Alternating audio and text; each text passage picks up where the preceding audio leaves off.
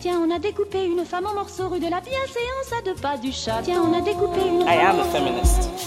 Je vous obsède avec une Je ne me constance suis pas conduit qui d'une appelle quand même l'admiration. d'une façon conforme à ce qu'on attend d'une jeune fille d'abord et d'une femme ensuite. I'm sorry that I didn't become the world's first black classic Des pianist. femmes artistes, activistes, politiques. J'aime pas les garçons, ça fait mal, ça pique. People are suffering. People are dying. How dare you? C'est même pas la faute des juges, c'est le, c'est le système. J'irai où je veux, je tracerai ma route. La poudre, pour moi maintenant, ça devient une archive extraordinaire du féminisme euh, de cette dernière décennie. Quoi. Bienvenue dans La. Poudre. Je suis Lorraine Bastide et aujourd'hui, je reçois Myriam Bafou. En fait, en tant que femme, euh, assignée femme, reconnue femme, euh, auto-identifiée femme, euh, je dois dealer avec cette histoire de féminité. En fait, j'ai pas le choix. Peu importe que je m'en détache, que je l'assume, que je la rejette, je suis, c'est pas négociable en fait.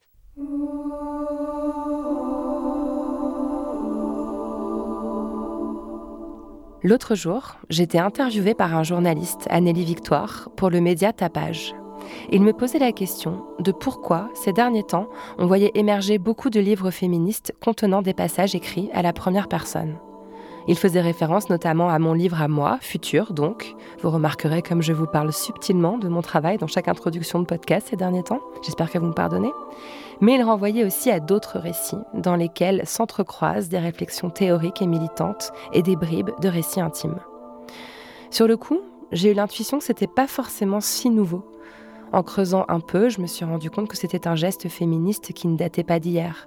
J'ai pensé aux Argonautes de Maggie Nelson, mais aussi au travail de Simone de Beauvoir qui s'est toujours appuyée sur sa propre expérience d'être femme pour philosopher sur ce que c'est d'être une femme. Mais c'est vrai, ces derniers temps, la production féministe s'illustre beaucoup par ce genre d'écrit, notamment le livre de Myriam Bafou, Des paillettes sur le compost. C'est elle, mon invitée dans cet épisode, et je suis tellement contente que vous puissiez entendre sa voix. Son travail fera date, croyez-moi. Dans ce livre, vous allez l'entendre, elle fait la prouesse de rendre l'écoféminisme clair et accessible. Et cette prouesse, elle l'accomplit en s'appuyant sur sa propre expérience.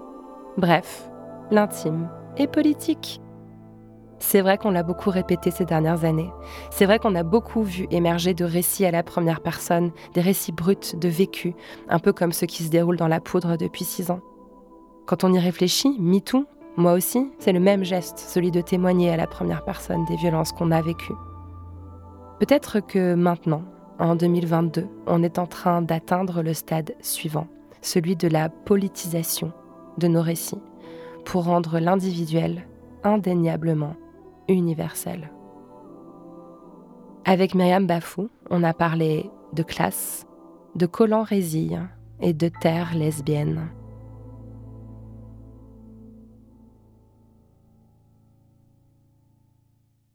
Myriam Bafou, tu es écrivaine, travailleuse du sexe et chercheuse en philosophie féministe.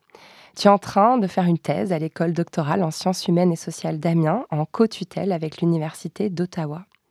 Tu es aussi en train de devenir l'une des penseuses politiques les plus marquantes de notre époque. Je t'ai reçue il y a un an au Carreau du Temple à Paris pour la conférence inaugurale du cycle Futur qui était consacré aux pensées écoféministes. Je voulais commencer avec toi parce que pour moi, tu es le futur. Et pas uniquement en raison de ton jeune âge, tu as 28 ans je crois, c'est Oui. ça Mais aussi de ta faculté à articuler une pensée écoféministe sans lâcher d'un seul doigt les rênes queer et décoloniaux de ta monture. C'est un geste qui soulage, qui vient secouer l'hégémonie blanche, parfois un peu essentialiste, euh, qui prédomine dans les médias quand on dit écoféministe. Mais voilà, au carreau du temple, les conversations sont assez deep, un peu intello, avec beaucoup de mots en isme. Et je me souviens qu'après ta conférence, le public était sorti un peu sonné, un peu éberlué, avec l'impression d'avoir pris une grosse claque dans la figure, mais de ne pas avoir bien compris comment et pourquoi. Un an plus tard, tu publies Des paillettes sur le compost aux éditions Le Passager clandestin, un livre qui vient donc tout juste de sortir. C'est un petit livre joyeux, écrit dans une langue orale, directe, et qui décrit où se nichent les écoféminismes dans ton quotidien. Dans la cabine de l'esthéticienne où tu te fais épiler ton maillot semi-intégral, dans les communautés militantes du sud de la France où tu te réfugies parfois, dans une chambre d'hôtel à Pigalle. Tu offres une lecture politique de ton intime. Et de cette balade dans ta réalité, on sort avec une compréhension nette de ce que signifie ce mot galvaudé, écoféminisme. Et pour ça, merci. Parce que je sais, pour m'y être attelée souvent, que c'est super, super difficile d'écrire sur l'écoféminisme. C'est super dur de définir l'écoféminisme. Mmh. C'est un objet qui glisse toujours entre les doigts, qui embarque facilement dans des longs discours à tiroir, dans des spirales imbitables, voire un peu délirantes. Et là, tu as réussi à dire les choses avec une clarté confondante. Est-ce que ta volonté de dire l'écoféminisme, ou plutôt les écoféminismes, venait de là, de cette difficulté à le dire autrement? Oui, je pense qu'il y avait. Euh, déjà, merci en fait.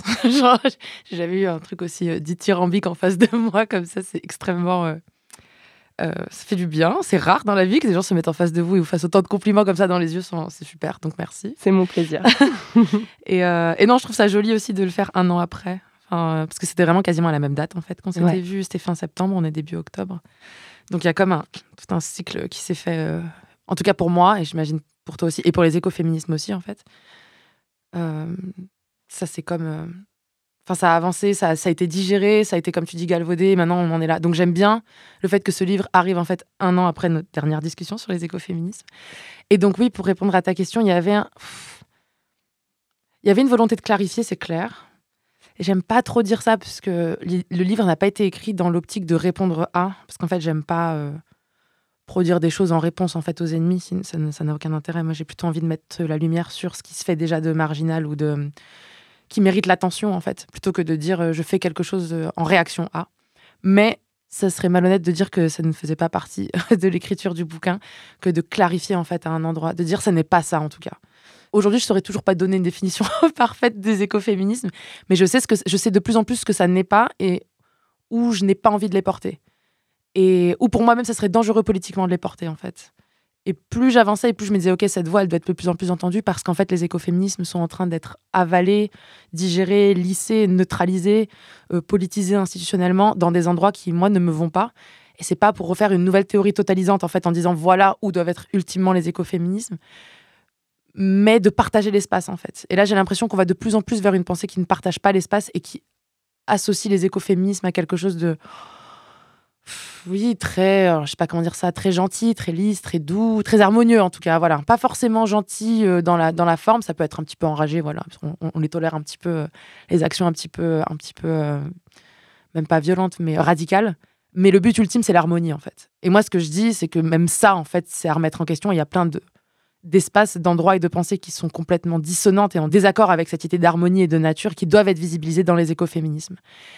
Et en fait, j'ai vu que la théorie ne marchait pas. Donc, même si j'ai la, je sais pas si c'est la chance ou la malédiction de faire une thèse, mais en tout cas, dans mes études au quotidien, j'essaye de, traduire ça théoriquement.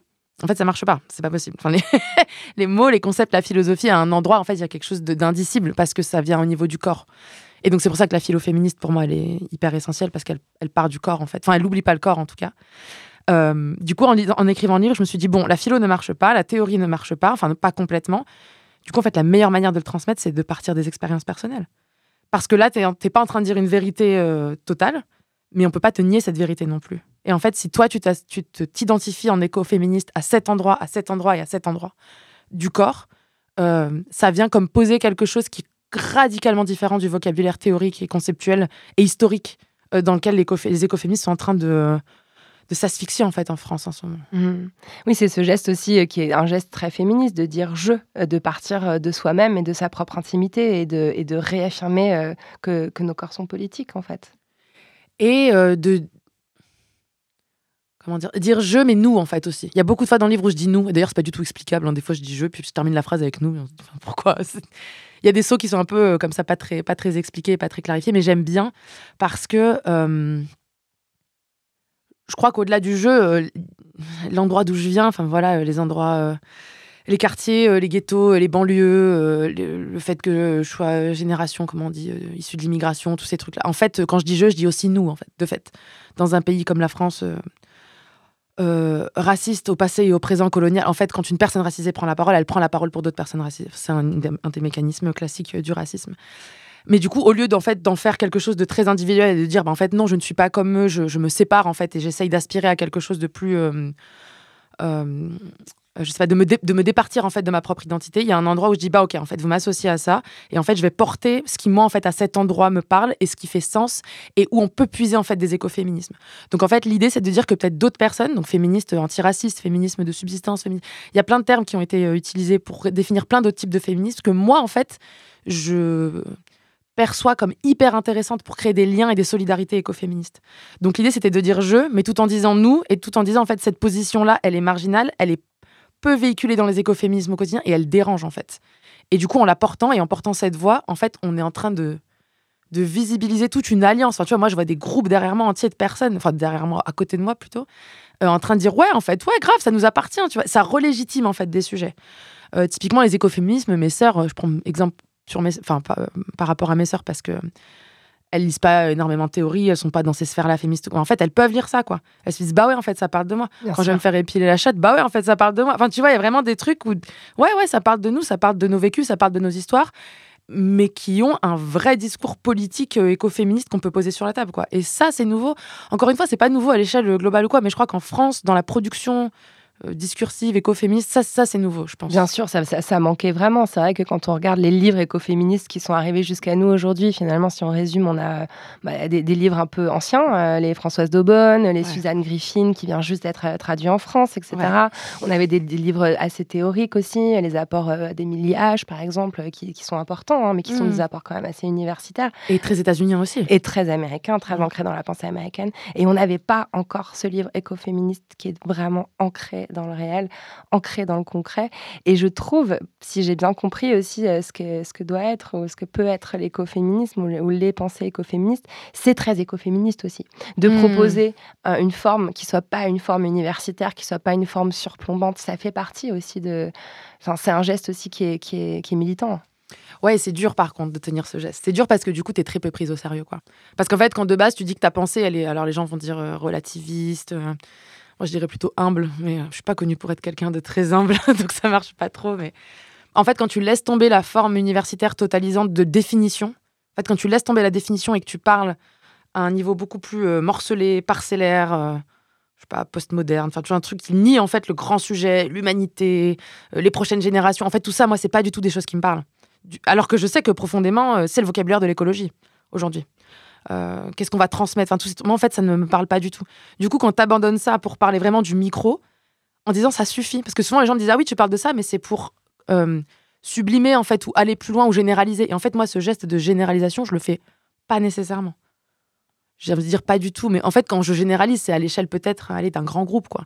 Mais tu vois, déjà un pays, moi, on m'a perdu, on est trop. tu vois, et, et du coup, de maintenir ça, en fait, de circonscrire dans des espaces aussi, euh, j'ai envie de dire petits, mais c'est même pas petit géographiquement, en fait. C'est aussi euh, euh, en termes de sensibilité, de subjectivité, de savoir accepter, de se dire qu'en fait, on peut, on peut pas généraliser à un niveau total.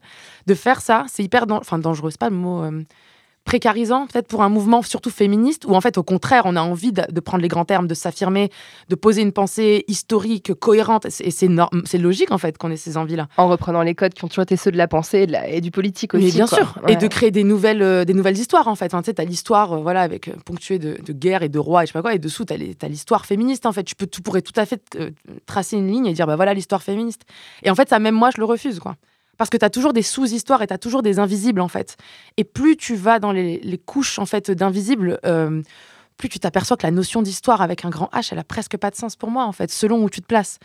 Du coup, euh, c'était quoi déjà la question? Bah, ah, en tout cas, enfin, je, je te, je te parlais de ce geste de, de refuser voilà. la forme universitaire ou la forme de l'essai intellectuel ou du pamphlet pour porter des idées qui sont très politiques. Et tu me parles de, cette, euh, de ces micro-détails euh, qui ont une portée euh, euh, transformatrice pour la société sans généraliser. Mais, mais voilà, pour les auditeurs, euh, auditrices, euh, je voudrais par exemple euh, expliquer ce qui se passe quand tu observes de près le Mm. geste d'une esthéticienne qui passe une bande de cire chaude euh, sur ta vulve pour enlever des poils. Mm. Ouais, c'est vraiment un micro-moment. C'est c'est une interaction entre, entre deux corps qui se Mm. produit dans, un, dans une cabine très confinée sur un moment très, très précis. Mais dans ce geste, il y a l'histoire euh, coloniale de la France, il y a l'histoire de la construction de la féminité, il y a l'histoire du racisme qui peut s'exercer euh, contre certaines pilosités, certaines formes de cheveux, certaines couleurs de peau, etc. Et en fait, finalement, tu arrives à, à, lire, à, à, à lire, euh, ouais, à, voir du politique dans, dans, dans, ce geste qui est un geste de care.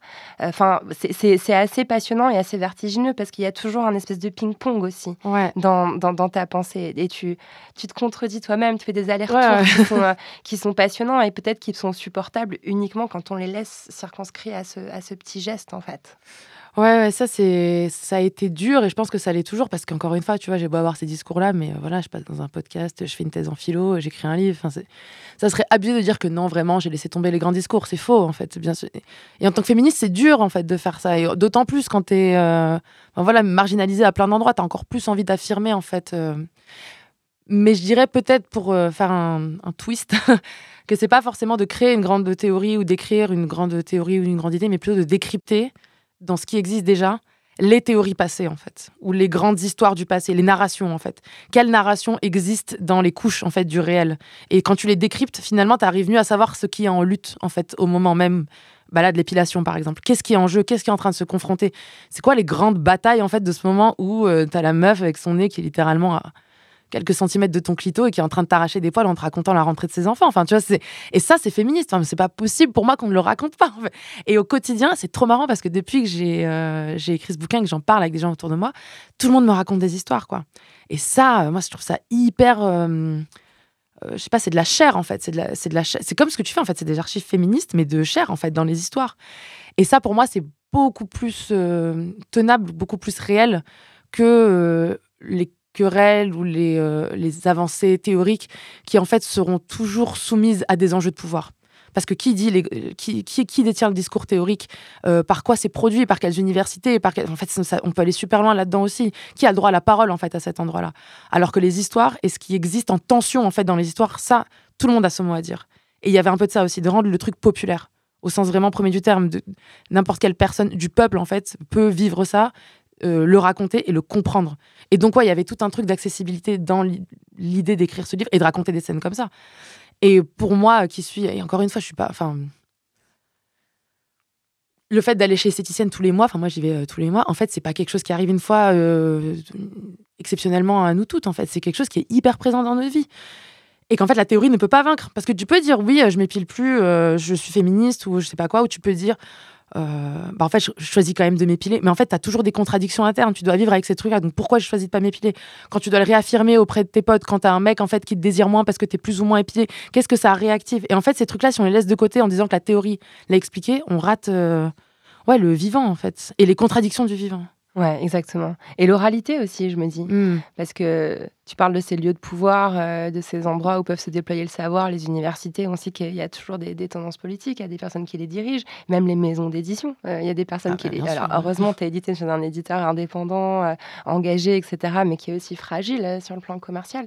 Et on voit que les maisons d'édition, elles sont rachetées par des milliardaires un peu fachos. Qu'est-ce qui va advenir des livres alors que l'oralité, rien ne pourra l'effacer, quoi. Euh, ouais, les maisons d'édition, moi, je t'avoue que j'ai découvert ça en fait en publiant ce livre. Moi, je, en fait, quand tu connais pas et que tu es extérieur, euh, tu as l'impression que c'est quelque chose d'assez neutre, d'assez. Euh, mais en fait, quand tu vois tout le travail de diffusion derrière, donc qui littéralement a le pouvoir en 24 heures de poser ton livre dans toutes les librairies de France et qui n'a juste pas assez de thunes pour en produire assez, pour en mettre juste dans les endroits. Enfin, c'est vraiment des enjeux de pouvoir énormes. Donc, je suis persuadée qu'il existe des livres au moins aussi passionnants que celui-là.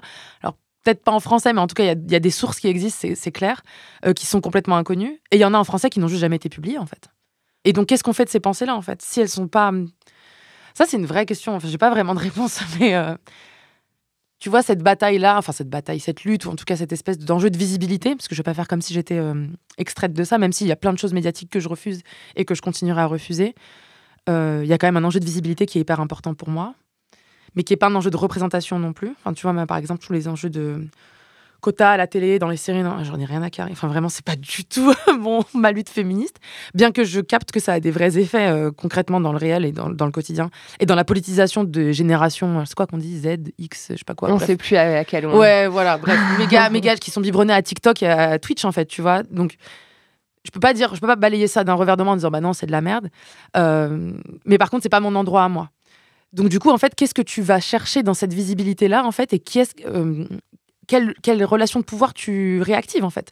Parce que moi, tu vois, même si je peux me dire, euh, voilà, je suis marginalisée sur X, X truc, ben en fait, je fais une thèse, c'est quand même un privilège, je suis reconnue, j'écris un bouquin, euh, j'ai assez d'argent euh, pour pouvoir bouger à droite. Et en fait, quid de toutes les personnes qui sont bien plus marginalisées que ça et qui ont des discours, moi, que je trouve, mais absolument géniaux. Et dont d'ailleurs, j'ai essayé de faire quelques. Et d'ailleurs, oui, il y a, y a, y y a deux, deux, textes féministes qui, qui d'ailleurs, qui, qui, débarquent dans le, dans, au milieu du livre, et j'adore la façon dont tu l'as fait. Est-ce que tu veux bien d'ailleurs redire le nom des, des, des, deux auteurs euh, c'est Rosario Veneno, qui est euh, une euh, performeuse plutôt à Bruxelles. On s'est rencontrés dans le cadre de porno féministe. Donc voilà, c'est un peu son monde, mais, mais elle fait plein d'autres choses autour de la performance, plutôt autour du BDSM, du sexe, en gros. et Laï Barkawi, qui est un, une artiste euh, plutôt dans la littérature et dans l'écriture. Mais ça va aussi ailleurs, la danse. Et elle a, a, écrit un livre qui s'appelle Manifester la magie, qui d'ailleurs va être réédité, réédité euh, quelque chose comme dans un an.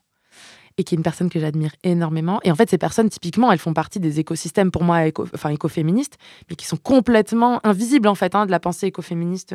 Alors, déjà, mainstream, moi, je suis invisible, mais même à mon niveau, tu vois, c'est encore plus.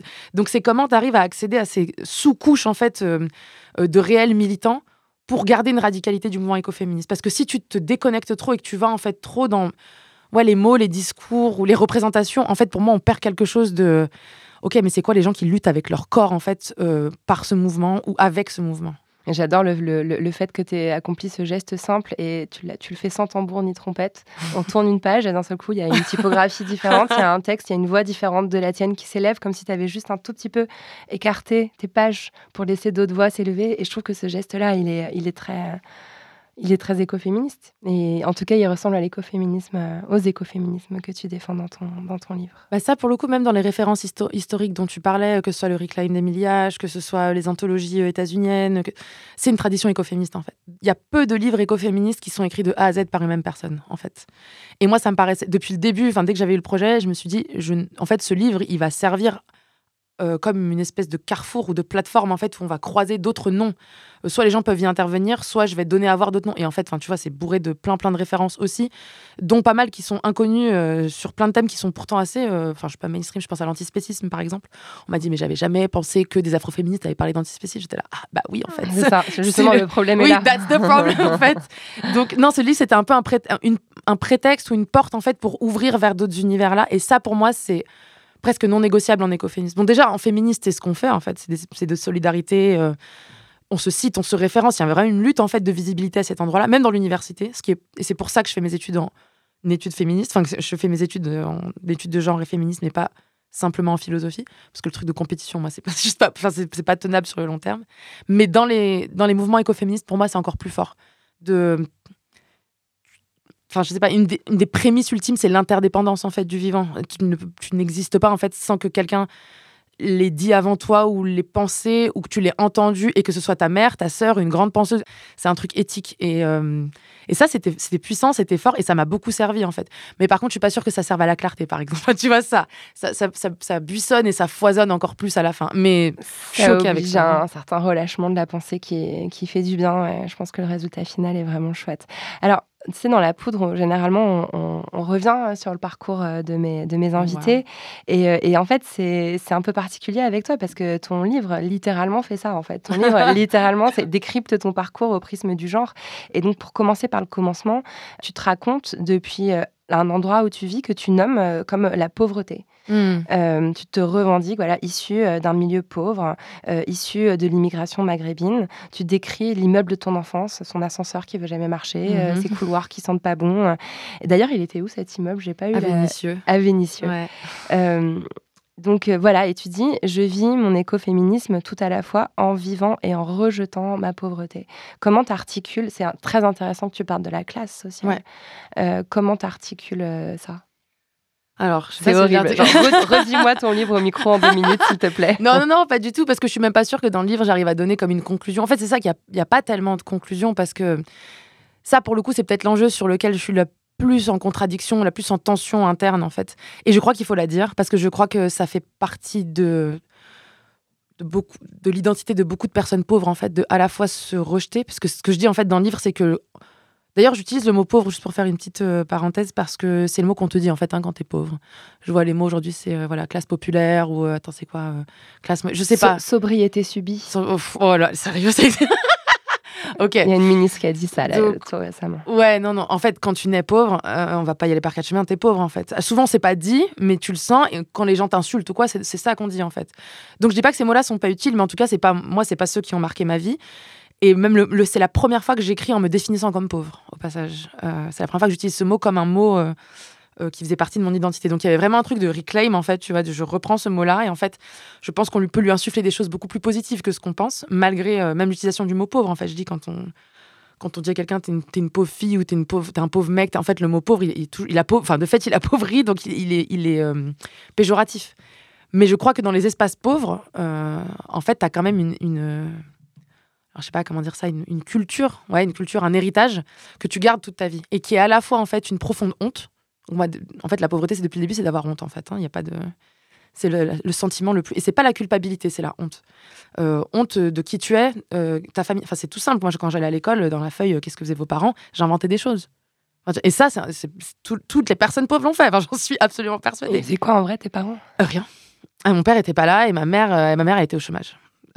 Mais ce qui moi m'allait en fait hein, dans ma vie perso, c'était pas, je le vivais pas hyper mal en fait. hein. C'était plutôt au moment où je devais sortir en fait, je voyais bien qu'il y avait quelque chose à, poser et à assumer euh, vis-à-vis du regard social en fait, et que je pouvais pas me perdre encore plus comme j'étais arabe dans un cadre. Enfin tu vois, il fallait relever le niveau quoi.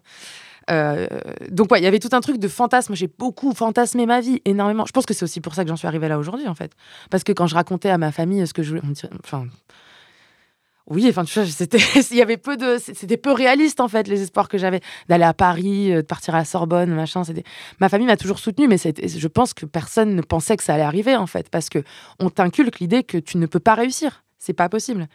Euh, moi, c'est ce que j'avais dit dans un autre podcast une fois, parce que c'est pareil, c'est une anecdote qui m'a vachement marquée. J'étais partie, euh, j'étais à l'école, j'étais au collège en troisième, et on faisait le moment de, comment on dit, orientation. Tu tu vas voir la conseillère d'orientation, elle te dit où tu dois aller et euh, enfin ce que tu dois faire par rapport à tes résultats et tout. Et moi, je lui ai dit que je voulais aller dans un lycée euh, de centre-ville. Et la nana, elle m'a dit euh, Ah, maintenant, vous pouvez pas aller là-bas. Et je lui ai dit Pourquoi? Elle me dit bah, Parce que euh, eux, quand ils vont revenir de vacances, ils vont dire qu'ils sont allés à New York, à Londres, et vous, vous allez dire quoi Et tu sais, t'as genre 13 ans, t'es face à ça, et t'es là, genre, ok. Donc en fait, je On s'explique que là il y a un problème. Ouais, là, c'est pas. En fait, c'est pas possible. T'appartiens pas à cet endroit, quoi. Mm. Et moi, j'étais là. Ok. Bon, au final, je suis allée dans ce lycée. C'était horrible en termes d'expérience sociale, c'est clair, mais euh, mais je regrette pas du tout d'y être allée. Donc voilà. En gros, la pauvreté, il y a vraiment un endroit où on t'apprend à avoir honte de tout ce que tu es, de ton passé, de ce que tu dis, de ta culture, enfin tout. Moi, j'étais biberonnée à Secret Story et au Nutella quand j'étais petite. En fait, c'était c'était ça ma vie. Et je pense que c'était la vie de plein de gens. Mais aujourd'hui, pour être euh, une bonne militante, une bonne féministe, une bonne oratrice, tu peux tu peux pas dire ça. C'est pas possible.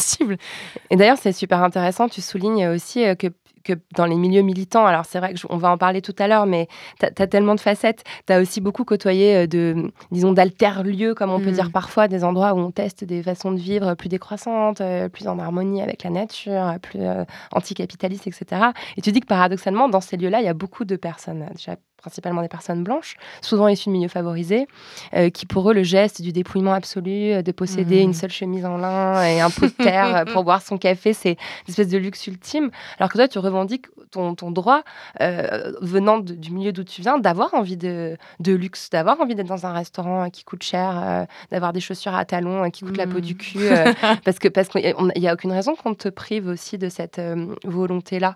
Et, et c'est encore une fois un paradoxe que tu, que tu viens souligner avec tellement de pertinence. Enfin, Ouais, je pense que l'idée c'était vraiment de dire il y a ça qui nous habite et qu'est-ce qu'on peut en faire en fait? Est-ce qu'on peut en parler dans ces milieux-là? Parce que moi je suis pas du tout pour. euh, En fait, euh, comment dire le, le capitalisme ne devrait pas être la réponse à la pauvreté.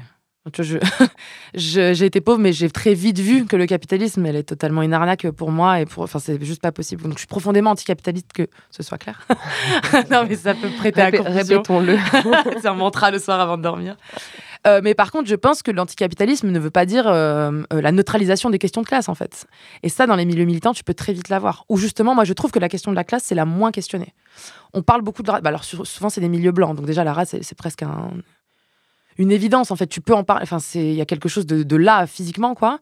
Le genre, beaucoup. Moi, je vois beaucoup le féminisme, en fait, commencer à devenir une évidence en fait dans beaucoup de milieux militants alternatifs, anticapitalistes, comme on dit. Éco, euh, écolieu, enfin tous ces trucs-là. Ça, j'aime beaucoup. Enfin, c'est bien. Mais du coup, je suis là, ok, donc quid de la classe? En fait, ça serait bien qu'on en parle à un moment. Et oui, tu te rends compte que la plupart des personnes sont là par choix, ce qui est ok. hein, moi aussi, je suis là par choix d'une certaine manière. Mais en fait, ça veut dire qu'à tout moment, elles eux, peuvent rentrer chez maman et papa s'il y a un problème. Moi, c'est pas le cas en fait. Ma mère vit dans une maison enfin, où elle dort dans sa cuisine. Enfin, il n'y a, y a pas ce plan B là. Donc en fait, tu, tu, pour militer avec quelqu'un euh, euh, d'une culture, d'un héritage ou d'un milieu pauvre, en fait, tu dois comprendre que cette personne-là, elle doit avoir comme un, plan B, en fait, un plan de secours. Et si ce plan de secours euh, euh, implique de gagner de l'argent, de mettre de l'argent de côté, de valoriser l'argent, de le considérer comme un enjeu de réussite, tu ne peux pas juger ça, en fait, en tant qu'anticapitaliste. Et ça, c'est super dur, parce que la tradition française, euh, tu vois, matérialiste, de gauche, c'est vraiment, en fait, l'argent devient une valeur, enfin, je sais pas comment dire. Il y a quelque chose de très presque chrétien, enfin, j'en parle un peu, tu vois, dans le fait de de nier euh, finalement les, les- méfaits ou tu vois la tentation. Il y a presque un vocabulaire euh, de- du diable en fait tu vois dans comment tu pourrais euh, succomber en fait au charme de, de l'argent. Et moi en fait j'adorerais entendre des discours de militants et de militantes qui ont craqué qui en et en fait qu'est-ce qu'on fait de ça? Tu vois pas forcément dans les valorisant dire ah bah voilà vous avez bien vu le capitalisme gagne toujours. Genre c'est pas ça du tout. Moi mon but ultime c'est d'avoir un écolieu c'est d'avoir un lieu écoféministe. Je ne me vois pas vivre en métropole. Enfin il y a un vrai projet politique derrière mais je suis habitée de ces désirs-là, qui sont transgénérationnels, qui sont traumatiques aussi, qui sont. Et en fait, qu'est-ce qu'on en fait Et comment on arrive à les travailler dans un milieu qui ne me reshame pas en fait vis-à-vis de ça? Parce qu'en gros, j'étais euh, shamée, enfin j'avais honte euh, vis-à-vis de la société capitaliste. euh, d'avoir enfin de pas être assez à la hauteur en fait de pas être assez riche et finalement quand je décide ok d'aller dans un milieu militant en fait je suis toujours trop euh, tentée par euh, euh, le luxe et les belles choses et je suis là bah non en fait c'est pas possible Il n'y a aucun pas- endroit où tu es au bah bon oui. endroit. Et encore une fois, je suis pas la seule. Et je pense que c'est aussi pour ça qu'il y a moins de personnes racisées, moins de personnes pauvres dans ces milieux-là. Parce qu'il y a vraiment comme un chapeau de plomb euh, de valeur, de morale, en fait, qui tombe. Et où tu ne peux pas te permettre, où tu peux, peux en tout cas te permettre de juste de poser ses désirs et de pouvoir en parler euh, avec les gens. Et ça, j'aimerais beaucoup. Enfin, il y avait vraiment un but. euh, D'ailleurs, je m'adresse très directement à. Et il est, à il très fort, euh, ce, ce- ce passage, et les choses sont bien dites. D'ailleurs, j'avais envie de lire euh, quelques lignes, t'es Ah, d'accord. ah bah oui, avec plaisir. si ça te va. Le traitement misérabiliste, condescendant, méritocratique ou punitif de la pauvreté ancre la honte au cœur de nos comportements. Être pauvre, c'est avoir constamment honte. C'est incorporer la honte dans ses goûts, ses penchants, ses façons de s'exprimer. C'est s'auto-dévaloriser perpétuellement face à celles qui savent mieux, qui valent mieux, qui parlent mieux. Il y a cette peur d'être démasqué, de dire le mot de trop, l'expression qui trahit, le mouvement de bouche ou de doigt qui échappe, l'accent de racaille qui ressurgit, la référence gênante qui glisse au détour d'une phrase. Et ce passage-là, je trouve qu'on dirait du Annie Ernaux. Oh, waouh. Oui, bah, c'est forcément, oui, c'est une, une grande référence là-dessus. C'était un peu. C'était un peu abusé de pas la citer dans la bibliographie. J'avoue, je crois que je l'ai pas, je crois que je l'ai pas cité. Ah, mais t'inquiète, elle est là en fait. oui, Elle voilà, c'est ça, elle est- oui, et, on sent que et c'est ça aussi euh, que je trouve intéressant parce que tu parlais de tous les nous que tu charries et c'est vrai que tu, tu charries plein de nous euh, euh, qui par exemple ne me concernent pas. Tu charries Mhm. le nous euh, des travailleuses du sexe, tu charries le nous euh, des enfants issus de l'immigration, tu charries le nous des classes pauvres, mais tu charries aussi euh, un nous qui est vachement plus global Ouais. en fait, qui est intergénérationnel, euh, qui concerne les femmes. Enfin, je sais pas, c'est c'est hyper puissant et ça a la puissance d'un Annie ton livre. Je continue dans les compliments complètement Je- différents. Je, te mets à l'aise comme ça. Je te contredis pas du tout. Comme tu peux le voir, je ne veux pas jouer l'humilité. Et j'ai envie de me la jouer un peu Augustin Trapenard dans Boomerang. J'ai envie de décrire la femme que j'ai face à moi là maintenant. Tu portes des, des barésilles. Des collants résine. Des collants c'est pas des bas, pas exagéré, Pas c'est pas des bas. non, non Mais t'as des collants résille, j'en avais quand même pas vu depuis longtemps de près. t'as des chaussures à talons très hauts. T'as une robe euh, lit de vin asymétrique qui dénude ton épaule. T'as un collier ras du cou euh, en strass euh, très brillant. T'as un trait d'eyeliner euh, qui descend le long de tes yeux. Ça s'appelle Reversed Cat Eye. Un reverse cat eye. J'ai regardé le tuto sur YouTube. T'as un chignon relevé et en fait t'épouses euh, enfin les codes de la féminité euh, avec euh, énormément de panache, euh, sans, sans- pre- presque sans nuance, j'ai envie de, le- de Mm. dire. Et encore une fois, euh, si on n'a pas lu ton livre, et, et j'espère que tu vas nous, nous aider à le comprendre à- à- dans ce podcast, on pourrait croire qu'il y a une contradiction là Mm. encore. Euh, surtout que tu, tu comment dire, tu, tu œuvres à, à complètement rejeter toute forme d'essentialisme. C'est quelque chose qui est central dans ton bouquin, euh, tout en euh, revendiquant le droit d'épouser avec délectation, si tu en as envie, euh, tous les codes euh, artificiels euh, de la féminité. Comment Mm. tu te sors de ce grand écart-là? Euh, alors, je crois déjà que peut-être il y a- Il y a vraiment une distinction que j'ai envie de faire, enfin que justement j'ai pas envie de faire, euh, par choix et par contrainte.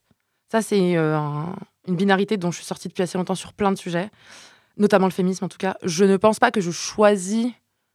euh, voilà, je crois pas au libre arbitre total, que voilà, un matin je me dis, ah, voilà, là, je vais vraiment choisir ma féminité. Il y a des moments où je peux totalement la laisser de côté. En fait, en tant que femme, euh, assignée femme, reconnue femme, euh, auto-identifiée femme, euh, je dois dealer avec cette histoire de féminité. En fait, j'ai pas le choix. Peu importe que je m'en détache, que je l'assume, que je la rejette, que je suis, c'est pas négociable en fait. Euh, plus jeune, j'étais pas du tout comme ça. hein. J'étais vraiment pas comme ça. J'ai eu un petit copain très tard. J'ai pas, j'étais peu à l'aise avec mon corps. J'étais donc je, je viens de loin. Et en fait, je me rappelle, je dis ça parce que je, je veux vraiment casser ce truc de naturel, artificiel. Je me rappelle que très jeune, ma mère euh, m'apprenait en fait à faire des choses euh, qui pour elle en fait lui paraissaient normales pour une fille quoi. Donc typiquement comment comment croiser ses jambes. Moi en fait, je le fais totalement naturellement aujourd'hui là devant toi, tu vois ma jambe est pas mais en fait ça ce geste là, il était hyper dur à faire pour moi quand j'étais plus jeune parce que instinctivement, je croyais je croisais les jambes comme ma mère disait comme un garçon. Donc tu vois plutôt écarté, plutôt ça c'était pas bien. Et je me rappelle que vraiment ça a duré des mois pour que je me fasse mal à la jambe et que je me et tu vois, je suis pas en train de te parler d'une torture. Ma mère ne m'invitait pas à 19h devant le, la télé, elle me disait croise C'était pas ça. C'était plus des petites remarques au quotidien. Mais je pense que pareil, il y a plein de filles qui ont vécu ça en fait. Autre chose, mon ventre. J'ai un peu de ventre, j'en ai toujours eu, j'ai aucun problème avec ça a priori. Euh, ma mère m'a appris à rentrer mon ventre en fait. Elle me disait c'est comme ça que font les filles en fait de base. Elles rentrent leur ventre tout le temps. Ça me changeait. Je disais attends mais en fait c'est jamais leur vrai ventre. Elle me disait oui. Et jusqu'à maintenant, donc là j'ai euh, 28 ans, en fait mon ventre est rentré constamment. Donc tout ça pour dire que ces espèces de micro-mécanismes physiques là qu'on nous apprend, en fait, déjà ils sont pas exceptionnels. Enfin, j'ai vraiment envie de faire comprendre aux personnes qui écoutent que c'est des choses qui sont extrêmement euh, répandues, euh, voire presque banales quand on élève des filles, en fait. Il y a pas si longtemps, donc j'imagine que ça existe bien encore. Et en fait, ça, ça casse directement l'idée d'une féminité naturelle, en fait. Ça veut dire que de base, en fait, on m'a appris à être une fille très tôt. J'avais 10 ans, 12 ans, 15 ans, enfin c'était hyper tôt. Donc aujourd'hui pour moi c'est hyper dur de me dire OK, donc qu'est-ce que j'ai vraiment choisi? Comment je peux faire? Genre du coup je dois sortir mon ventre, mais du coup c'est pas naturel non plus parce que je dois pousser pour le sortir. Enfin tu vois, en fait c'est trop tard pour revenir à un truc d'innocence et ça je le dis aussi souvent ça c'est vraiment une pensée d'Araway que j'aime vraiment beaucoup de refuser en fait un état d'innocence ou de qui nous préexisterait en fait et auquel on pourrait retourner comme se nettoyer ou se purifier. Et ça, c'est beaucoup aussi de discours écoféministes euh, que je vois proposer ces messages-là de voilà, en fait, euh, on a été pollué par l'industrie Ouais. cosmétique. nanana. Revenir à la femme louve euh, qui ça, court dans la prairie. sauvage, euh, voilà, une espèce d'animalité euh, primaire. euh, Enfin, ça pour moi c'est archi du bullshit quoi, parce que tu peux, en fait, c'est pas du tout contradictoire avec le fait que tu as envie d'être en talon aiguille et, que- et en, et en, et en fait. Il y, a- pas de fondamentalement, il y a pas de d'antinomie en fait entre ces deux trucs. Euh, pour rajouter peut-être une couche euh, euh, là-dessus, moi j'ai très vite utilisé en fait cette féminité-là comme une un outil, une arme, une échappatoire, une fuite, plein plein de choses. Et donc en fait, elle m'a servi. Donc là, si on devait en parler, je te dirais plutôt que ouais, elle m'a oppressée et que ça a été un Mais d'une, je voyais pas trop comment avoir le choix parce que pour le coup, moi, rejeter la féminité, c'était pas une option. Enfin, ça ça me marchait pas dans mon parcours. Mais par contre, quitte à l'utiliser, il fallait que je l'utilise vraiment. Quoi. Alors c'était hors de question que je sois juste euh, basique. Quoi. Moi, j'ai vraiment envie de. Et en fait, pour moi, c'est en allant aussi loin dans ces codes, donc que j'appelle ultra femme en fait. Enfin, que j'appelle, je- c'est pas moi qui les appelle, mais c'est de l'ultra-féminité, que du coup, tu montres à quel point, et ça, c'est euh, Judith Butler et tous ces trucs autour de la performance, en fait, c'est euh, à quel point tout est artificiel, en fait. Et où même le mot artificiel n'a plus de sens. Parce qu'on n'est que dans une espèce d'interpénétration entre du naturel, de l'artificiel, de l'inné, de l'acquis. Et en fait, pour moi, ça sert plus à rien de faire ces distinctions, plutôt de comment, en fait, habiter avec toutes ces, encore une fois, ces couches, euh, ces épaisseurs-là, et de pouvoir naviguer entre les unes et les autres sans te faire trop de mal et sans euh, faire violence, en fait, aux autres autour. Et, peut-être pour terminer vraiment sur la féminité, en- enfin, les codes de l'ultra-féminité, euh, je vois aussi que ça, ça concerne pas mal de groupes opprimés, en fait. Euh, euh, les femmes trans, les travestis, euh, les euh, gays qu'on appelle folles. Enfin, en fait, il y a plein de gens historiquement qui se sont saisis euh, de, ces, de, ces, euh, de cette féminité-là comme un outil d'affirmation politique énorme, en fait. Et je peux pas faire comme si ça, euh, ça n'existait pas juste parce qu'en fait, vous, ça vous dérange, parce que ça vous met mal à l'aise. En fait, c'est ça la plupart du temps. C'est des gens qui sont mal à l'aise parce que justement, ça casse la théorie, tu vois, dont on parlait au début, la grande théorie avec la grande cohérence. On n'est pas censé faire ça. Et moi, je dis, ben, ok, et si on fait ça, en fait, qu'est-ce que ça veut dire C'est ça en sachant que moi, mes convictions, elles restent les mêmes, en fait. Mais oui, après, peut-être que, voilà, on m'a déjà dit, je desserre la cause, je... encore une fois, j'ai arrêté de penser dans les grands termes. Du coup, moi, ça, ça m'intéresse moins. Mais du coup, euh, dans des interactions entre petits groupes et politiquement, en tout cas, dans ce que ça fait, et aussi auprès des hommes, en fait, parce qu'il y a ça aussi euh, dans les mondes féministes, à la limite, c'est compris différemment. Quand tu es dans un environnement hyper féministe et qu'en fait, tu arrives comme ça, il y a comme une espèce d'accord tacite de c'est bon. Personne te fait la moindre Mais remarque. non, pas du tout. En fait, c'est quand tu es dans un espace dominé par euh, des hommes euh, hétéros, que et là, on voit qu'il y a un problème, quoi. Surtout si tu viens parler de féminisme, en fait. Et moi, j'adore ça. Moi, j'adore à l'université présenter mes avancées de recherche en cuissarde, en fait. Mais, en fait, mais parce que qu'est-ce que ça... bugger, quoi. Mais, mais qu'est-ce que ça, qu'est-ce que ça vient faire bouger chez vous et à, à quel moment en fait cette notion intellectuelle en fait elle, devrait dépendre de mon de mon physique ou de comment je m'habille. Et même pourquoi pas ça devrait ça pourrait pas le servir ou au contraire euh, fissurer. Parce que si on parle de la philosophie c'est remettre en question les grands paradigmes de la pensée. En fait pourquoi ça ça pourrait pas servir? Pourquoi mon corps ne pourrait pas être une arme philosophique aussi en fait? Pardon je suis un peu je suis un peu euh, emportée Non, non, c'est parfait. Et d'ailleurs, on va parler euh, de la salope, yes mais voilà oui c'était qui est, un personnage, euh, qui est un personnage central de ton livre. Oui. Euh, je vais euh, à nouveau euh, lire un petit passage. Bah, écoute je t'en prie Si t'es d'accord. Je me lie à la lignée des salopes. Ce lien ne m'a pas été transmis biologiquement. Ma mère n'a rien fait en ce sens, elle a même plutôt essayé de tout déployer pour m'en protéger. Et pourtant, l'histoire des salopes est liée à la mienne. Au lieu de lutter pour être une fille bien, morale et exemplaire, j'ai très vite choisi de me dévouer le plus scrupuleusement au devenir salope. Je me place à l'intérieur de cette transmission marginale qui perdure depuis des siècles. Je leur fais allégeance d'une certaine manière.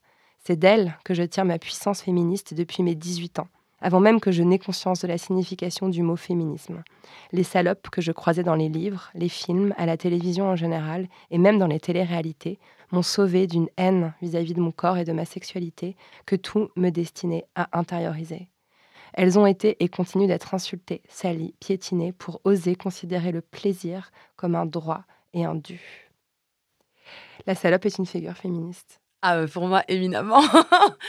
pour moi, oui, oui, ça a été même la figure féminine. Enfin, la figure qui m'a. Après, j'aime pas trop dire la figure parce que tu vois, ça fait comme s'il y avait genre une salope. Donc, c'est un peu dur, mais peut-être on n'a pas le temps de. de- Voilà, il faut, faut que je me dise que c'est pas grave. Des Tu n'es pas en train de produire de grandes pensées. Non, On voilà, sait exactement ce que tu as tout- posé au départ, Oui. donc euh, tu peux te rassurer là-dessus. Mais en tout cas, ce que je mettais sous le terme de salope, en tout cas moi, ce qui d'ailleurs est un terme très récent hein, dans mon vocabulaire, pour moi, salope, ça a été un- une insulte pendant extrêmement longtemps. Ou un mot lié, euh, on va dire, à la sphère très lointaine, très intime du sexe. Mais je le faisais jamais sortir, en fait. Si quelqu'un parlait d'une meuf, enfin en disant c'est une salope, j'ai monté direct au créneau. En disant, bah non, tu peux pas dire ça, faut dire, euh, comment on dit une femme libérée, une personne à la sexualité, enfin tu vois, des, des espèces de détournements. Et puis là maintenant, en fait, non, je me dis, je peux tout à fait utiliser ce mot. En tout cas, pour moi, il y a quelque chose de très. Je revendique en fait ça euh, profondément. Euh, D'ailleurs, tu te mets dans une lignée parce qu'il y a bébé euh, Melchior euh, Cador qu'on- que j'ai reçu dans la poudre aussi, qui, utilise aussi ce terme et que tu cites d'ailleurs abondamment dans, dans oui, le livre. oui, c'est elle aussi qui, en lisant son bouquin, je me suis dit, ok, donc là, il y a vraiment quelque chose. Et aussi, bébé moi-même, en fait, on est des meufs racisées. Donc elle, elle est noire, moi, je suis arabe. Et en fait, je crois qu'aussi, dans la féminité qu'on propose, de base, en fait, elle est dissonante. Parce que, en fait, euh, ouais, bon, je pourrais aller très loin, mais euh, dans les groupes euh, féministes, de féministes blanches, en fait, en général, quand on parle de, fémini- de féminité, en fait, de base, on parle pas de la même chose, je crois. Euh, et justement, on rejoue en fait ces trucs entre artificiel et naturel. Typiquement pour l'épilation, même si on en a parlé un petit peu avant et que j'essaie de pas trop revenir parce que sinon on va jamais finir. euh. On va jamais avancer. ouais, c'est ça.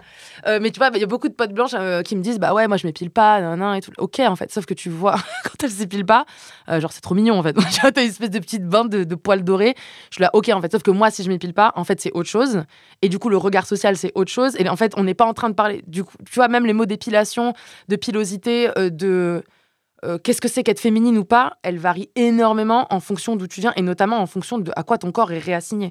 Et en fait, moi, euh, je suis pas mince, euh, je suis arabe. Donc en fait, de base, mon corps est déjà projeté dans un univers qui sera tellement pas le même qu'une meuf euh, blanche, mince, mignonne, qui sera tout aussi féminine, entre guillemets, que moi. Genre la tenue que je porte, en fait, si j'étais une meuf blanche, ça ne sortirait pas du tout pareil.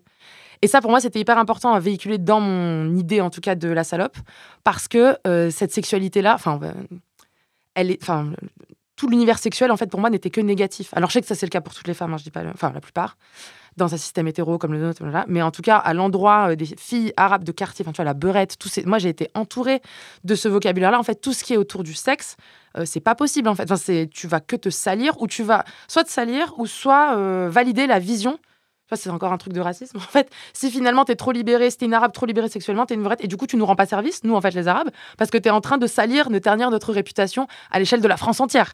Donc, toi, comment tu peux commencer ta sexualité à 18 ans en disant ça? C'est pas ça du tout, c'est pas possible. Euh, mais heureusement, euh, j'avais MTV et euh, Secret Story pour voir.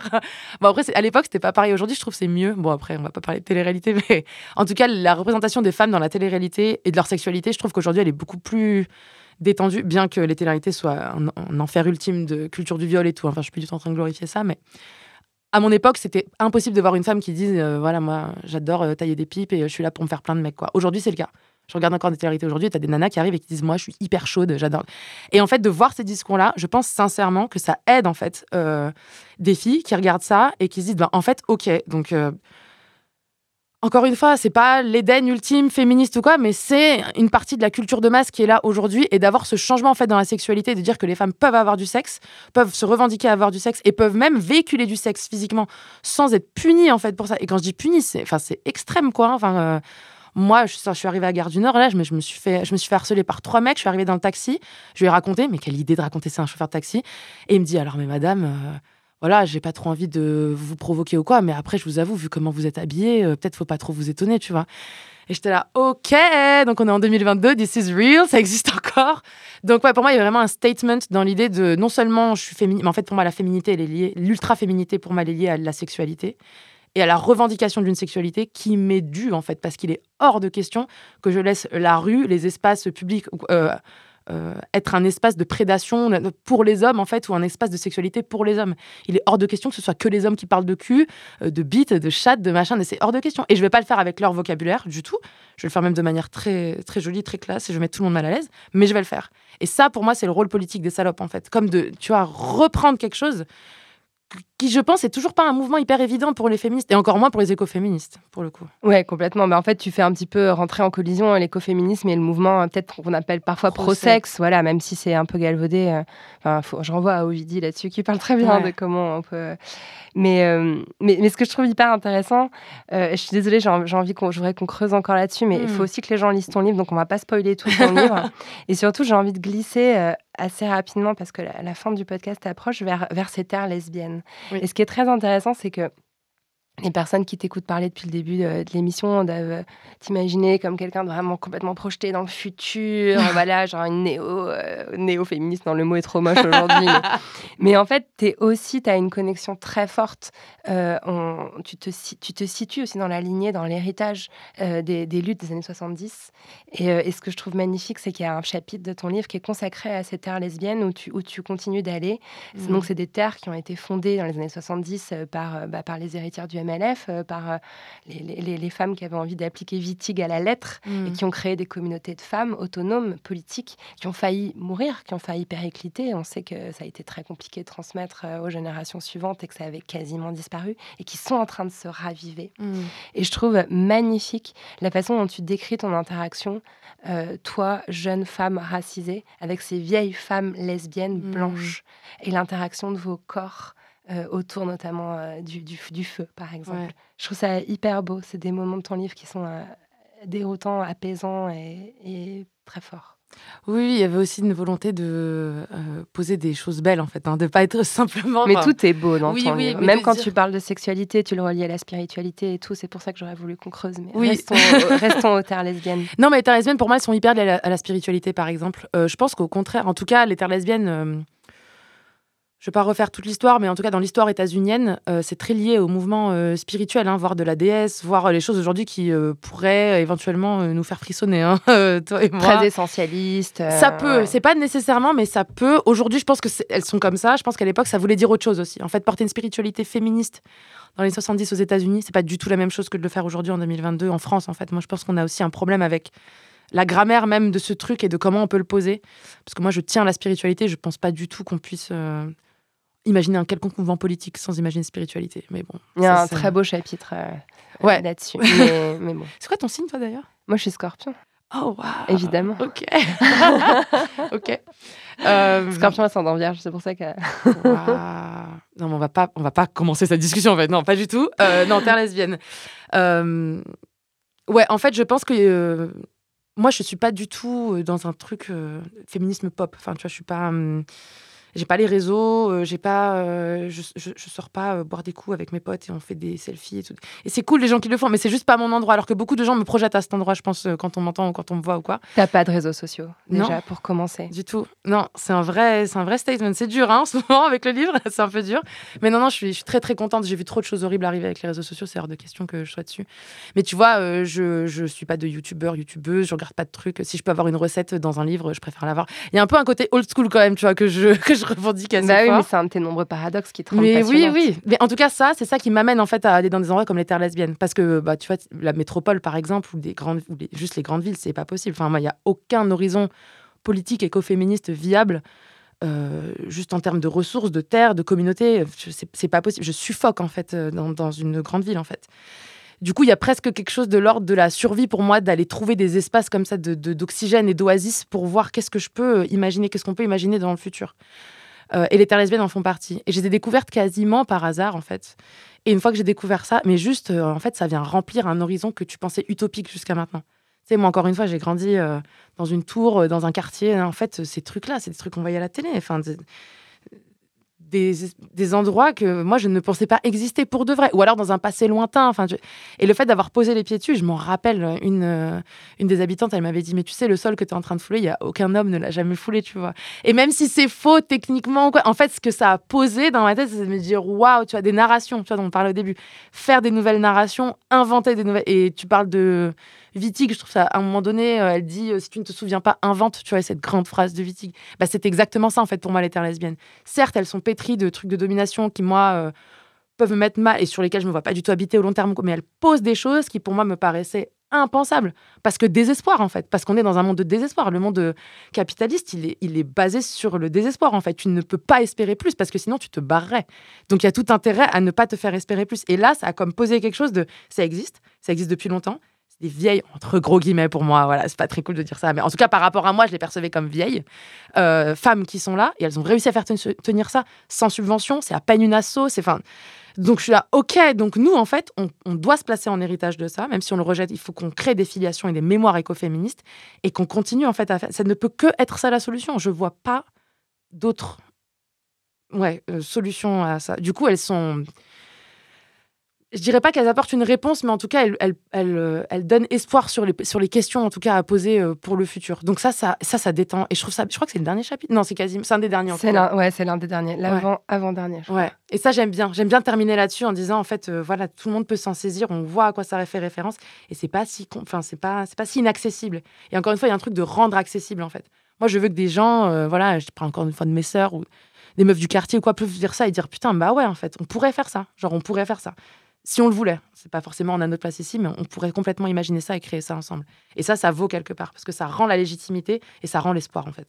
Est-ce que c'est pour ça que tu as créé Voix des Terres, qui est un collectif que tu as fondé en, cofondé en 2019 Euh, Est-ce que c'est pour ça que Pff, je crois que j'étais beaucoup plus, euh, alors je sais pas, plus irréfléchie, je pense à, ce- à ce moment-là. Donc ça venait vraiment plutôt d'un sentiment d'urgence. Je crois que j'aurais jamais pensé que Voix des Terres aujourd'hui euh, serait un collectif écoféministe aussi stylé, aussi avec des valeurs en tout cas vachement intersectionnelles, un peu avant-garde, on va dire, euh, par rapport à ce qui se faisait et ce qui se fait encore dans les collectifs écoféministes.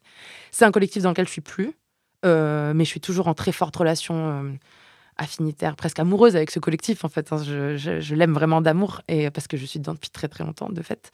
Mais oui, je pense que ça venait d'un endroit où quelque chose comme colère et rage aussi, mais, mais aussi de reprendre quelque chose, dire en fait on peut dessiner ou dire quelque chose avec nos termes à un endroit et c'est possible de le faire et on a- on l'a fait dans le grand- dans le plein Paris. euh, tu vois, en 2019, donc, et jusqu'à maintenant, ça persiste. Et là, il y a des projets de d'habitat collectif. C'est ça, c'est pour- Ouais, parce ouais. que j'ai vu passer ça. euh, je- Ah oui, mais moi, mon objectif ultime, c'est d'avoir des personnes de ce collectif-là et d'habiter avec elles. Là, je suis, au Canada pour gagner de l'argent et revenir et faire ça, en fait. J'ai pas d'autres. euh, Encore une fois, je n'ai pas d'autres choix, même. J'ai pas. Ça ne peut que être ça. Mais c'est joyeux, c'est radical, euh, c'est beau et c'est plein d'espoir. Et je pense qu'à cet endroit-là, de l'imaginaire ou quoi, on peut tisser plein, plein de fils, en fait, avec d'autres groupes. C'est pas nécessairement un truc enclavé, en fait, comme ça pourrait avoir l'air quand on entend parler des lesbiennes séparatistes ou tu vois tous ces mots. euh, tous les mots du communautarisme qui sous-entendent en fait que ce projet-là est, est en marge en fait pas du tout pour moi il est c'est le centre mais du futur en fait c'est juste que vous vous pouvez pas le voir mais techniquement on est en train de recréer des réseaux C'est ce que font les ZAD, c'est ce que font les espaces militants. Pour moi, c'est ça. En fait, on crée une, encore une fois, une sous-carte de la France. Quoi. Tu peux prendre la carte de la France, en fait, tu prends la carte militante de la France, la carte affinitaire, écoféministe, et tu vois, toutes ces sous-cartes-là, elles dessinent pour moi des liens qui, qui sont hyper utiles dans un moment où on est, alors je passe pénurie de, de, bois, euh, de gasoil, de riz, bientôt j'ai entendu, de, enfin tu vois, genre c'est là en fait. Je peux pas, on peut pas faire comme si c'était un truc hypothétique, joli. C'est maintenant en fait. Je suis encore un peu. non, pas du tout. C'est génial quand tu t'emballes. Je, vais laisser euh, les personnes euh, qui nous écoutent découvrir euh, le passage sur la spiritualité, sur l'horoscope, où tu offres vraiment une perspective queer sur la spiritualité qui, est, passionnante, dans laquelle je me suis beaucoup reconnue et ça m'a fait du bien de le lire. Parce que je voudrais qu'on prenne quand même le temps de, parler un peu de, de, ce qui est un peu ta spécialisation aussi en tant que chercheuse sur le véganisme. Et tu as cette phrase qui est le titre d'un chapitre il faut détruire le mythe tueurs d'oiseaux et des mangeuses de feuilles. Qu'est-ce que ça veut dire? Euh, En fait, dans, le courant dans les courants écoféministes, il y a vraiment une, une, je sais pas, une, une vibe, une, un, ouais, un sous-courant. Euh, je sais pas, c'est pas bien de dire sous parce que ça sous-entend que c'est moins important, mais en tout cas, il y a un courant dans les écoféministes qui s'appelle le courant écoféministe antispéciste ou vegan, qui a été vachement prolifique aux États-Unis et ailleurs, mais principalement aux États-Unis, euh, théoriquement en tout cas. Euh, avec notamment le livre de Carol Adams, La politique sexuelle de la viande, que moi j'ai lu, qui m'a retourné le cerveau, et je me suis dit, mais oui, ça donne toutes mes réponses. Et en fait, j'ai moi-même souscrit à ce que j'appelle maintenant le paradigme des euh, tueurs d'oiseaux et des mangeuses de feuilles, qui serait, alors pour aller très vite, qu'en fait la violence, notamment la violence à l'égard des animaux, et donc le carnisme en fait, donc le carnisme qui est cette idée que euh, manger des animaux non humains est une nécessité en fait pour la société, peu importe sa justification je pensais que ça était essentiellement lié à la masculinité en fait que si finalement et Françoise Daubonne le dit un peu aussi à un moment elle dit euh, euh, quand on a commencé à faire euh, de l'élevage à se sédentariser en fait on a commencé à faire s'accoupler les animaux ensemble et faire de l'élevage et en fait à ce moment-là on a commencé à oppresser les femmes. Donc elle lit vraiment les deux et il y a d'autres chercheuses aussi qui font ça. Et en fait encore une fois ça recrée des grands récits tu vois, des grands récits, des grandes, des grandes, des grandes narrations et des choses qui sont indéverrouillables en fait, enfin qui sont très, indéboulonnables, comme des, mythes, en fait. Et ce mythe-là, j'y ai souscrit. Et aujourd'hui, donc, je fais mon mea culpa dans le livre et en vrai, euh, en disant que c'est un mythe essentialiste, en fait. Parce qu'en disant ça, euh, tu sous-entends que les femmes alors les femmes, c'est même pas le féminisme, c'est là qu'il y a un problème en fait. Les femmes essentiellement sont plus à même de proposer un projet antispéciste euh, viable pour le monde. Ce que je croyais vraiment, mais en fait quand tu es biberonné à cette littérature, tu peux très vite avoir cette vision. Et il s'avère effectivement que les sociétés euh, matriarcales, matrilinéaires, etc., euh, ont des fonctionnements qui sont beaucoup plus basés sur le végétarisme. Donc tu vois, il y a des faits en fait qui tendent à prouver ça. Mais encore une fois, dans une réception française 2020, à ce moment-là, c'était c'était comme une théorie toute faite qui me donnait le soulagement que j'attendais. Quoi. Ah voilà, plus de contradictions, c'est bon, c'est cool. En fait, euh, bah, les mecs, c'est tous des chasseurs nés, en fait. Et nous, les nanas, bah, en fait, on a été tellement assimilés à ces espaces de cuisine, d'alimentation, nana, que instinctivement, en fait, on sait que c'est mal. et donc aujourd'hui, je suis là, mais non, pas du tout. Euh, non, non, je pense plus du tout ça aujourd'hui, mais je pense que ce paradigme est toujours extrêmement présent. Euh, je pense que le prochain hotspot écoféministe, ça va être ça. Voilà, je fais une prédiction. Euh, je pense que dans quelques années, ça va être ça, la prochaine, euh, le prochain endroit prolifique, en tout cas, des écoféminismes et les relations entre féminisme et antispécisme et véganisme, et en fait, toutes ces intersections-là. Euh, moi, je suis hyper contente de bosser dessus depuis aussi longtemps parce que du coup, j'ai d'autres perspectives, notamment décoloniales, qui viennent comme bouger beaucoup. Et oui, tu as aussi, euh, as aussi fait envoler en éclat euh, pas mal de mythologies. Enfin, le, le, véganisme serait un truc de blanche, par exemple. voilà, tu as, aussi vachement travaillé aussi. Il y a un podcast, oui, il y a un épisode de Kif Taras avec Rokaya Diallo et Grassley où t'en parles. Je recommande vraiment aux, gens de l'écouter. Mais oui, c'est probablement la la prochaine grande frontière, quoi. J'ai l'impression, en tout cas, parce que les écoféministes, éco, tu vois, ça reste large. C'est le, vivant, le non-humain. Pour moi, il faut commencer à. Si on veut vraiment proposer un cadre de pensée politique écoféminisme, en fait, il faut qu'on se, se spécialise, en fait. Pas trop non plus, mais tu vois, moi, j'attends les personnes qui vont se spécialiser dans euh, la spiritualité, l'invisible, les morts, les relations aux mortes, euh, euh, comment enterrer, comment rendre hommage, les rituels, les personnes qui vont spécialiser dans les animaux. ça va être quoi, en fait, les pratiques parce qu'on dit antispéciste, mais ça veut rien dire en fait, parce qu'un monde sans un monde sans meurtre animal, ok, mais ça ressemblerait à quoi? En tant que féministe, pas juste dans un système économique où on arrête de manger des animaux en fait, parce que ça presque, je veux pas dire on s'en fout, mais ça va pas du tout régler socialement en fait, ça n'a aucun intérêt. Euh. Donc voilà, c'est un peu ces, ces espaces-là très euh, spécialisés. Je pense que là, dans les prochaines années, on va avoir toute une vague de chercheuses et chercheurs euh, qui vont commencer à vraiment produire du contenu là-dessus. Et je serais hyper ravie de enfin, voilà, faire partie de cette espèce de génération-là. Mais pour ce mythe-là, en tout cas, les tueurs euh, d'oiseaux et les, mange- euh, les mangeuses de feuilles, euh, je crois que malheureusement, c'est la première vision en fait que les gens ont de l'écoféminisme euh, euh, vegan ou antispéciste. euh, à la et euh, récemment, euh, Sandrine Rousseau, je crois qu'elle a parlé des barbecues, des trucs comme ça. Ah, aussi. bah ça tombe bien parce que c'était ma prochaine question. Je voulais qu'on Ah. parle de Sandrine Rousseau. Ok. Euh, parce que, bah alors, autant je voulais qu'il y avait un autre- une autre scène qui me venait à l'esprit, enfin, pour aussi expliquer encore une fois, euh, inciter les gens à lire ton livre. Tu, tu pars euh, aussi d'une scène dans un restaurant, d'ailleurs, qui est un peu plus tôt dans le livre que ce chapitre comme ça, Mm. où voilà, dans un restaurant, euh, par défaut, euh, on, on sait, on sait tous euh, que le serveur va avoir tendance à donner le steak euh, euh, au mec et la salade verte euh, à la, à la meuf, quoi. Et, Ouais. euh, et c'est aussi là, dans, ces endroits-là que tu viens chercher tout ce qui est contradictoire, tout ce qui est politique et tout, et, et c'est passionnant. Sandrine Rousseau. Euh, alors, quelque part, j'ai relu l'introduction que j'avais faite à ta, à ta conférence au Carreau du Temple, et à l'époque, je me réjouissais, on était en pleine euh, primaire d'Europe Écologie Les Verts, et c'est vrai que Sandrine Rousseau avait une énorme couverture médiatique, comme elle continue d'ailleurs pas mal d'avoir Mhm. maintenant qu'elle est députée. Euh, et c'est vrai que d'un seul coup, euh, je me réjouissais qu'on voit apparaître dans l'espace public le mot écoféministe qui j'en avais j'avais le sentiment jusqu'alors était vraiment très niche et très réservé à nos milieux militants. Elle a au moins eu ce mérite là c'est de faire euh, apparaître ce mot euh, dans les médias et dans l'espace public. Mais tu as des mots assez durs à son sujet dans, dans ton livre néanmoins Oui, oui, euh, alors j'aimerais vraiment dire, et ça je l'ai peut-être dit, peut-être pas assez dit, en fait j'ai rien contre Sandrine Rousseau en elle-même, en fait, hein. enfin en tant que... Après, qu'est-ce que ça veut dire en elle? Enfin, je veux dire, je ne la déteste pas personnellement, quand je l'entends parler, je suis pas en mode, oh mon Dieu, c'est horrible, on devrait la faire taire. C'est pas ça du tout, en fait.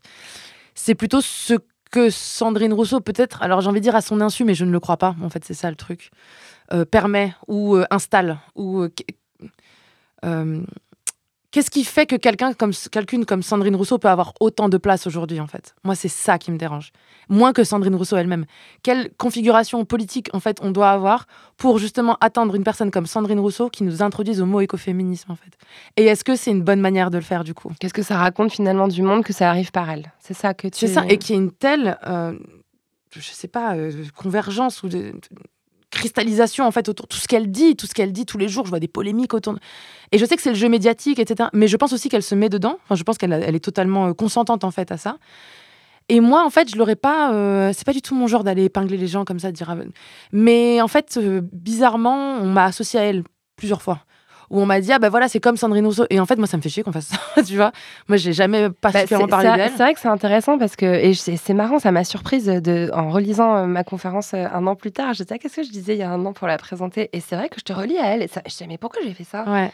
mais, mais je pense que c'est aussi euh, comme si vous étiez deux, euh, comment dire, euh, de, de, de, de têtes de comète, de, de mouvements qui sont en train d'agir en parallèle, en fait, l'un dans le milieu médiatique et, et, et Mm. blanc et politique et institutionnel, et l'autre euh, dans le milieu euh, plus euh, queer, underground, militant. Et finalement, euh, ouais, vous incarnez peut-être deux, deux droites parallèles de l'écoféminisme qui sont, qui- je sais pas, je, je- mais peut-être, tu vois, moi, j'ai pas le pouvoir de dire qui a le droit d'être écoféministe ou qui ne l'est pas. C'est pas du tout mon rôle et ça n'a jamais été. J'ai pas du tout envie que ce le soit, mais il y a quand même quelque chose de, euh, je sais pas. J'ai besoin de solidarité féministe, j'ai besoin de remise en question, j'ai besoin qu'on parle de décolonial, j'ai besoin qu'on se remette à sa place en tant que femme privilégiée. J'ai besoin de tout ça et en fait, Sandrine Rousseau ne me le donne pas du tout, donc je suis forcément méfiante en fait à son égard. Et c'est même pas contre elle, en fait, encore une fois, toute femme, euh, toute personne qui joue le jeu euh, du gouvernement, euh, qui croit en l'État et qui... Ça. En fait, ça, de base, en fait, pour moi, on est, on est fondamentalement pas d'accord. Et moi, ce qui me fait chier, c'est que juste parce qu'on est... Alors déjà, parce qu'on est des meufs, et ensuite, juste parce qu'on est écoféministe, on devrait être dans le même bord. Et ça, en fait, encore une fois, ça rejoue le mythe, en fait, des mangeuses de feuilles. Et des... Parce que soi-disant qu'on aurait cette espèce de connivence, tu vois, euh, presque instinctive. Mais en fait, pas du tout. Moi, je peux considérer qu'un mec, vraiment, euh, selon où je milite ou quoi, peut être plus proche de moi que Sandrine Rousseau. Et en fait, c'est juste, voilà, de casser ces espèces d'évidence-là pour dire que non, il y a des projets politiques que moi, je trouve dangereux. Je trouve dangereux de s'affilier à l'État d'une manière aussi euh, décomplexée, ouverte, et en ramenant le mot écoféministe, écoféminisme, sans lui sans rappeler en fait son histoire radicale et en fait quand je dis radicale je dis beaucoup de décoloniale en fait moi c'est ça qui me manque principalement dans la bouche d'une personne comme euh, Sandrine Rousseau et qui n'arrivera pas parce que c'est pas son rôle c'est pas sa place et, Et on apprend tout le temps. Enfin, tu vois, je suis pas en train de dire, voilà, tu ne seras jamais. Enfin, mais il n'y a pas cette posture-là d'humilité ou d'autocritique ou de. Et ça me, je sais, ça m'inspire pas du tout confiance. Mais en même temps, enfin, je vois qu'elle se fait défoncer tous les jours, en fait. Donc, tu vois, c'est pas, j'ai pas du tout envie de donner l'impression de la, de la tacler, de la mettre encore plus bas, parce que c'est pas le cas. Elle a tout à fait le droit d'exister, de faire son truc, mais ne me demandez pas de m'affilier à elle d'une quelconque manière. C'est pas mon endroit. Genre, elle fait totalement ce qu'elle veut, mais ça n'est pas du tout mon endroit. Ça le sera pas a priori. Et je pense qu'au lieu de faire ça, en fait, on devrait au contraire braquer la lumière sur toutes ces personnes marginales qui œuvrent dans les écoféminismes et qui n'ont pas la couverture de, médiatique de Sandrine Rousseau, en fait. Moi, j'attends ces moments-là, en fait. Si vous voulez vraiment, si vous intéressez vraiment à l'écoféminisme, dans ce cas-là, il y a, d'autres personnes, en fait. Et... puis, tu rappelles aussi à plusieurs reprises dans le livre, et c'est important de le faire, et j'ai essayé de le faire aussi au carreau du Temple, l'écoféminisme naît dans l'hémisphère sud. Ce sont des femmes pauvres et racisées qui sont les premières écoféministes, et ça, faut le marteler. et jamais affiliées à l'État. Mm. L'État était contre toutes les structures étatiques. Euh, néolibérales, que ce soit la révolution verte en Inde, que ce soit le nucléaire en Amérique du Nord. En fait, euh, ce sont des gens disent des lobbies comme si les lobbies, tu vois, c'était un groupe extérieur. Non, en fait, c'est consubstantiel à la structure même de l'État, en fait. Et je dis pas qu'on peut pas faire des aménagements à l'intérieur. Hein. Si on n'avait pas eu ça, je, serais, on serait pas deux meufs en train de parler, de faire un podcast là tout de suite, euh, si des nanas n'avaient pas milité à l'intérieur de l'État pour qu'on ait plus de droits. Mais je pense que ça a vraiment ses limites et que le mot écoféminisme est insoluble, en fait, euh, dans cet espace-là. Mm. Mais bon, je sais pas, peut-être dans deux ans, peut-être dans un an, on se retrouve et je pourrais revenir sur ces propos et te dire. Ouais. Non, mais c'est. Enfin, en tout cas, c'est intéressant de souligner, encore une fois, voilà, les paradoxes qui peuvent résider et c'est pas. C'est ni tout noir ni tout blanc, quoi. Il y a, oui. il y a pas mal de choses qui s'entremêlent là-dedans. Mais je crois qu'il y a aussi des, une espèce de. Je sais pas, de message écoféministe euh, qui dit euh, oui mais tout devrait cohabiter c'est pas grave euh, vous n'êtes pas d'accord mais vous ben, en fait non tu vois on moi je suis pas dans un truc comme ça genre potentiellement Sandrine Rousseau c'est mon ennemi politique et en fait à tout moment je suis complètement prête à m'affilier contre elle s'il faut en fait. Je suis désolée et peut-être ça choque et c'est pas cool mais en fait l'ordre bourgeois il est hyper violent et je vais pas m'édulcorer en fait pour essayer de montrer pas de blanche. En fait c'est ça qui me fait chier. C'est que j'ai l'impression de devoir montrer pas de blanche devant Sandrine Rousseau alors qu'elle elle a pas à faire ça avec moi en fait parce que moi, pour elle, euh, elle, moi, pour elle, ouais, c'est ça, je suis. Euh, enfin, je sais pas comment dire, il y a moins ce mouvement de je dois, je dois montrer que je suis pas si radical que ça, en fait. Et ça, déjà, je le fais dans ma vie, je le fais à l'université, mais je vais pas en plus le faire euh, avec des gens de la politique, en fait. Genre, ça me paraît être trop. Genre, vous m'en demandez trop. Pas toi, mais c'est un peu ça que je reçois, en tout cas, comme message. Qu'est-ce qu'on fait de l'utopie? Oh, waouh, ça t'aimes bien terminer avec des questions comme ça. On la travaille, je pense. On la démystifie peut-être presque, j'ai plus envie d'utiliser le mot utopie. Parce qu'il est comme dans un horizon très lointain et très imaginaire. Pour moi, c'est pas. Ton utopie, tu peux tellement. Enfin, tu, tu peux la vivre au quotidien. Enfin, au quotidien. Elle se matérialise, quoi. Que ce soit dans ton corps, dans tes désirs, dans ton dans tes imaginaires. Juste, je pense que même si on dit oui, mais tu, tu dis ça, mais il y a des personnes euh, pour qui c'est pas possible de penser l'utopie, qui sont tellement abruties par le travail, exploitées. Oui, ouais, ouais, je pense ça aussi. Mais je pense aussi qu'on a des espaces intérieurs de liberté et qu'il y a beaucoup de personnes, en tout cas, qui peuvent activer ces espaces et qui ne le font pas. Et donc, à cet endroit-là, je dirais activer l'utopie, en fait, voilà. Et du coup, démystifier l'utopie pour qu'elle devienne euh, une réalité. Au moins un endroit, au moins parcellaire, au moins une fois par semaine, tu vois terres lesbienne au moins une fois par an, en fait. Va faire ça dans ta vie. Va dans une ZAD, euh, allez, une semaine dans ton année, en fait. Et vois ce que ça te fait, et rentre chez toi avec ta famille, et, vois ce que ça provoque. Et ça, on est déjà dans l'utopie, en fait. J'adore parce que dans les remerciements, tu remercies les personnes problématiques qui ont croisé ton chemin. oui, oui, j'adore les personnes problématiques. Moi, je suis très proche euh, des personnes qui ne sont pas lisses et très euh, correctes en termes de militantisme. Mais parce que même moi, je suis pas j'ai fait des trucs pas très cool. Enfin, pas très cool, c'est pas, pas, pas, super accepté. Enfin, tout ce que je raconte sur la classe, sur l'argent, sur la manière de s'exprimer, sur euh, cette personnalité assez euh, exubérante, et qui est en fait tout le contraire des normes militantes. Au contraire, on t'apprend plutôt à être humble, à te retirer, à laisser la parole. Et en fait, les personnes, et plutôt même les personnes problématiques, moi j'irais même plus loin, c'est. Euh, c'est celles qui dérogent à cet ordre-là, mais qui sont quand même marginalisées, en fait. Donc, qu'est-ce qu'on fait d'elles? Sous-entendu aussi, mais ça, c'est bien un autre sujet que j'aborderai pas du tout ici.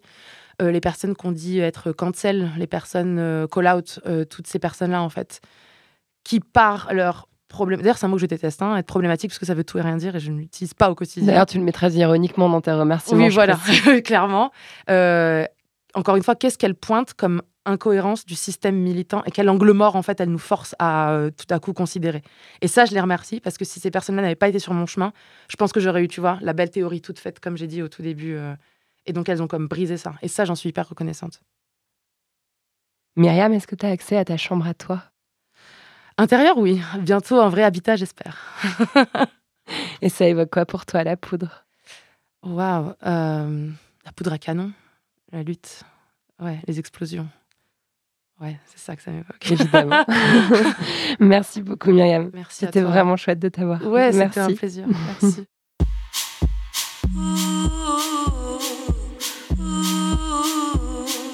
Merci à Myriam Bafou d'être venue faire parler la poudre avec moi. La poudre est un podcast de Lorraine Bastide, diffusé en exclusivité sur Spotify.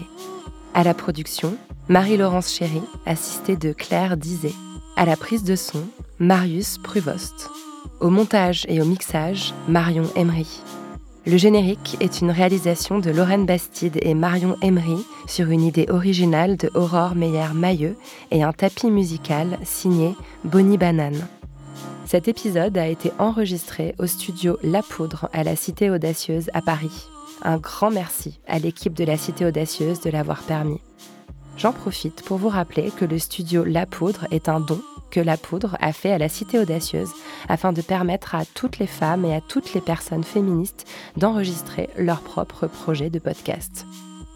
Si vous êtes intéressé, il suffit d'envoyer un mail à la Cité Audacieuse. L'adresse est la suivante solène at fondationdesfemmes.org. Vous pouvez retrouver la poudre sur les réseaux sociaux et nous y faire tous vos retours. Les livres associés à chaque épisode sont rassemblés sous le hashtag La Poudre Lit.